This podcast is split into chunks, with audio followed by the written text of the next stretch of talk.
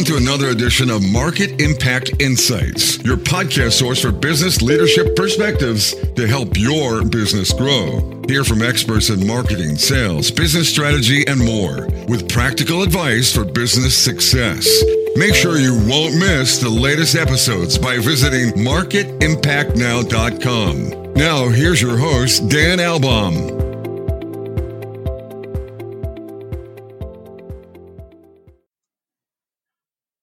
Hello again. It's been said that innovation distinguishes between a leader and a follower. And today we're going to explore innovation in technology. And joining us for the discussion is Catherine Robinson, CEO of Lumen Strategies, who also has held a number of marketing and data networking leadership roles for major companies, including Cisco and Turner Broadcasting. Catherine, welcome to the program. Hi, Dan. Thanks for having me today. So, can you talk a little bit about your business background in technology and how have you been drawn into this whole topic of how innovation really works in a technology setting? So, you know, I've held a very, um, you know, sometimes I think if, if you were to look at my resume, you would say, wow, she's done a lot of really different things. But the common thread really throughout my entire career has been this fascination with applying new innovation to solving real business problems. And it's taken me on an interesting journey. Um, I had the fortunate opportunity to work uh, in the early days at Turner Broadcasting um, when it was actually still a business run by Ted Turner. And we were doing some really innovative things when digital media was just coming to life. Um, and so the technology actually helped the business bring uh, you know, CNN to the market in a different way. Um, we just did all kinds of really interesting things. And then I moved to Cisco and I was at Cisco for 16 years. And I often sort of giggle when I tell people that even though I worked at a company that was a leader in routing and switching, I never worked in routing and switching. I was always sort of working at the edge in, an, in a market adjacency or a new opportunity um, that Cisco was applying. And so what I've seen time and time again is how you know, when you bring smart people together in the right culture, in the right organizational structure, you can really not just apply technology for technology's sake, Dan, but you can actually make a difference to the business, either internally or to the customers themselves. And so it's just been a, an ongoing fascination with me about those dynamics and what they do. And so for the last eight years, I've had the opportunity to work with early seed stage and growth stage companies. And that's been a lot of fun because they've got a whole different set of challenges and opportunities, but they're all trying to say, how do we apply this technology in a way and bring it to market to provide value? So it's, uh, it's very eclectic, but at the same time, the common thread is always sort of pushing that envelope, if that makes sense. Definitely makes sense. And there are all these companies out there that have all these smart people. So, what are some of the challenges that they're going to face in truly embracing data and analytics as part of their innovation and transformation efforts? So I think there's three areas that surface, and there's lots of technologies prior to sort of advanced analytics that have come along and made a difference, you know, to to markets and opportunities. But interestingly enough, I think that the three key elements are, you know, they have to be really smart about how they acquire talent, um, particularly, you know, in the data and analytics space today. It's a very demanding market for certain skills. The second thing is they have to have a focus on how they will adapt their organizational design in order to embrace the new opportunity that data and analytics could bring to their business. Um, you know, when you're talking about large companies, this is often having the courage to evolve their organization in new ways that open up these possibilities. And when you're talking about startups, they don't have the rigidity of an existing org structure, but sometimes I've seen founders, very bright, wonderful people, very passionate, but they tend to hire in their own image. And so they end up creating some blind spots. So having an organizational design that will embrace the opportunity effectively, often through diversity of experience and backgrounds and capabilities. And last, I think the thing that really brings you and I together is, you know, moving to a culture or establishing a culture that is always passionate about nurturing and developing what I call the outside in perspective. Um, and this is where, you know, you and I have talked before about how important it is that your organization and, and your people, no matter what organiz- what part of the organization they're in, at least have some awareness of, of what it means to be market sensing, to be listening to the market, to be listening to the customers, to respect what the salespeople are telling you when they can't connect, you know, the, the value proposition to, you know, what their customers are needing and feeling. So I think, you know, those are the three things. You know, it's hire good people, have an adaptable organizational design, and then always create a culture where you are nurturing and developing an outside in perspective and don't get too, you know, settled in, you know, what how you see the world from the inside looking out. Yeah, so that's really interesting. So it's not just about having technical competencies, it's really bringing in uh, having aligned communication, having great market awareness, uh, having good processes, and a good culture, right? Absolutely. So I was reading a recent article of yours, Catherine, and you mentioned how getting a better return on investment around data analytics is greatly impacted by what you call investing in and identifying the synthesizers and connectors. Can you elaborate a little bit more on that?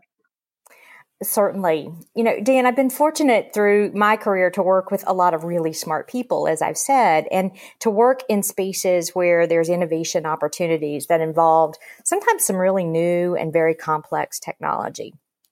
But the really impactful stuff was where either the companies or the organizations within the companies figured out the problems that those technologies were going to solve and and effectively did so. So, you know, it seems like a no brainer, but in our industry, you know, involved in technology, you know, most of my career, as have you, you know, we can get very wrapped up in the cool factor, you know, oh, you know, what's happening with artificial intelligence or, you know, machine learning. And people get very wrapped around the, the buzzwords themselves versus the outcomes. Um, outcomes and results happen when you have the deep technical expertise, but you also have those synthesizers and connectors coming into the equation. And these are special people with talents. Um, they don't necessarily fit into a, you know, it's not a, a square peg in a square hole in terms of a role, but these are people that have the capability to either bridge teams internally, so bring you know, pockets of expertise across a company together and then bring to those teams a market sensing and customer and consumer empathy and understanding to that analytic effort. So, you know, if you've got a group of data scientists, for example, that you bring on board, they can be the most amazing talent in the world. But if they're sitting over in a silo running science projects and you don't have people who are connecting them to, you know, challenges that the sales teams are facing or challenges that the analysts are facing when they try to apply the algorithms or things like that, you're going to end up not getting the return on that investment. But when you bring those synthesizers and connectors to the table, I like to say you get the instead of one plus one equal two, the equation can really become one plus one equal three or five. So you get that leverage. So these are special people with unique talents. They can be in different positions, different roles, different titles. But what they do naturally is connect people, translate between people, bring empathy from the outside in, bring empathy in terms of the consumers, of the technology, the analytics inside the company, or either the consumers, if, if it's ultimately part of a product, the consumers and the customers that are externally in the marketplace. So, for the companies that do figure this all out, that invest in, they can identify the synthesizers, connectors, they embrace advanced analytics effectively to grow their businesses and innovate. What are some of the biggest positive impacts that they're going to see down the line? Well, you know, it's um, you know, this is just some some basic math. you know, if you're talking about data scientists and data engineers um, in companies today, you know, if you consider, and this is data from Glassdoor, you know, the average data scientist today, you know, is going to to be worth you know between one hundred twenty seven thousand to one hundred fifty one thousand dollars in salary to a company. And that's just base salary, right? Data engineers, typically, these are the people that, that are tasked with operationalizing that data science, uh, can, can, can be worth up to 150,000 plus to a company. So if those companies, you know, you know, are compelled by some sense of urgency, and a lot of times this comes from the C-suite. I mean, literally, these are bright people that are running these companies, but they're like, you know, they they they reach this point, Dan, where they say, you know, to their teams, go do data scientist, you know, go do. Why aren't we doing artificial intelligence? You know, they feel like this. They feel sort of anxious, like, why aren't we doing this? We keep hearing about this stuff. And so they send their teams off and they hire data scientists and they hire data engineers. And months or years later, they're kind of frustrated, right? Because it hasn't really yielded any value often this happened because, you know, I'll go back to the earlier question. They either put those people with the right talent into an antiquated organizational structure, or even worse, they put them into an ineffective siloed environment, disconnected from each other and disconnected from the business and the customers, or they set them off to find solutions without any clarity or insight on what the actual problems were from that market sensing outside in perspective. So, you know, if you think about it, that's a lot of investment uh, in people. And if you don't invest in that incremental resource, the synthesizer and the connector that sort of brings that all together, you know, you're not going to get that return. So the the on the flip side, what's the benefit? What's the positive impact? You know, typically in companies that have embraced these analytics effectively and put the right talent in place to make sure that they're not um, you know solutions in search of a problem but they're actually bringing value to customers or internal consumers of those analytics. You know they're going to be either able to to make really good decisions about you know businesses that they should expand upon businesses they should possibly you know slow down on or uh, contract.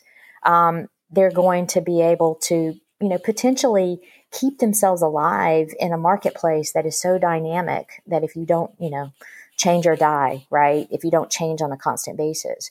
So some of the things that you see is companies have these aha moments where they realize that the, the expertise they're bringing to a particular industry or a capability you know could be so much more valuable to a broader range of customers maybe by you know looking at their analytics differently and considering what's you know what's happening in the marketplace they determine that they could be expanding to an adjacent market or opportunity or they could go up market or down market or whatever. So you know the, the biggest impacts are growth and growth in the form of uh, new business opportunity or expanding existing opportunity or in some cases growth that comes you know to the bottom line getting more uh, productivity and efficiency in industries that are squeezed with really tight margins.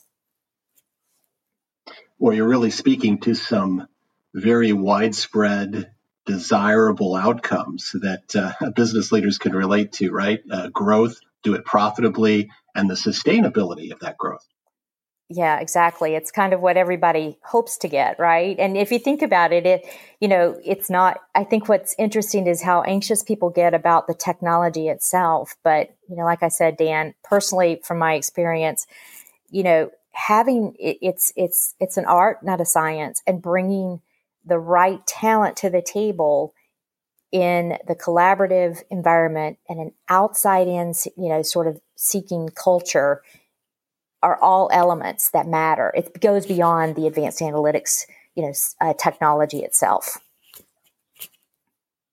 Absolutely. So, Catherine, do you have any other advice or learnings that you can offer to business leaders that are thinking about improving their organization's ability to innovate and grow? You know, I think the thing, and once again, this is not, you know, this isn't rocket science and this isn't, really anything new um, because of technology. But, you know, as you and I have spoken before, you know, it's so important to understand the customer and to put yourselves in the, in the, you know, in the position of the customer and to think about what value you're bringing in terms of their, how they will measure value. And it's so easy sometimes, I think, particularly in a technology driven um, you know environment where you have smart technologists in place to think about how cool this stuff is and what it could do and do it in a way that is, um, you know, you fall in the trap of thinking, you know, this is how we like to do things, and therefore, you know, it's cool for the marketplace. Um, if you're not internally diverse enough and representative representative of your actual market, then you're missing, you know, you're missing an opportunity. So I think, you know, it, it's it's it's kind of simple and it almost sounds cliche, but I think first and foremost, stay really close to customers and potential customers, listen with an open mind, and make sure that throughout your organization that you're valuing and placing people who aren't necessarily the best at the technology, but who bring those communication skills, you know, those soft skills to bear that can communicate and bring teams together to help solve problems and can always be reaching out in an empathetic and a listening way to understand what does the customer need? What does the sales team need? What do the marketing teams need? You know, those are the people that sometimes don't get the same attention inside of a company because they're not going on a rocket up through sales or a rocket up through marketing, but they're actually connecting those teams in a way that's getting so much more um, out of what's what's happening inside the company. So I think you know, it gets back to, you know, hire good people, um, make sure some of those people are connecting and synthesizing, give them the organizational, you know, adaptability to, you know, to try new things and do new things, and then never, ever, ever stop listening to the market. I feel like a, a, broken record, but you know, it's you know, it's so easy to fall into you know day to day, you know, running the business and and all of a sudden wake up and realize, wow, when's the last time we actually really listened to a customer advisory board and took the hard message that we needed to hear? You know? Yeah, yeah, yeah, yeah. It's the the powerful voice of the customer, which uh, never goes out of style and is so critical to business success. Catherine, you've given us a lot to think about. Thanks again for joining Market Impact Insights. Thank you, Dan. Have a great day. And remember to visit marketimpactnow.com for the latest in business leadership perspectives. So long until next time.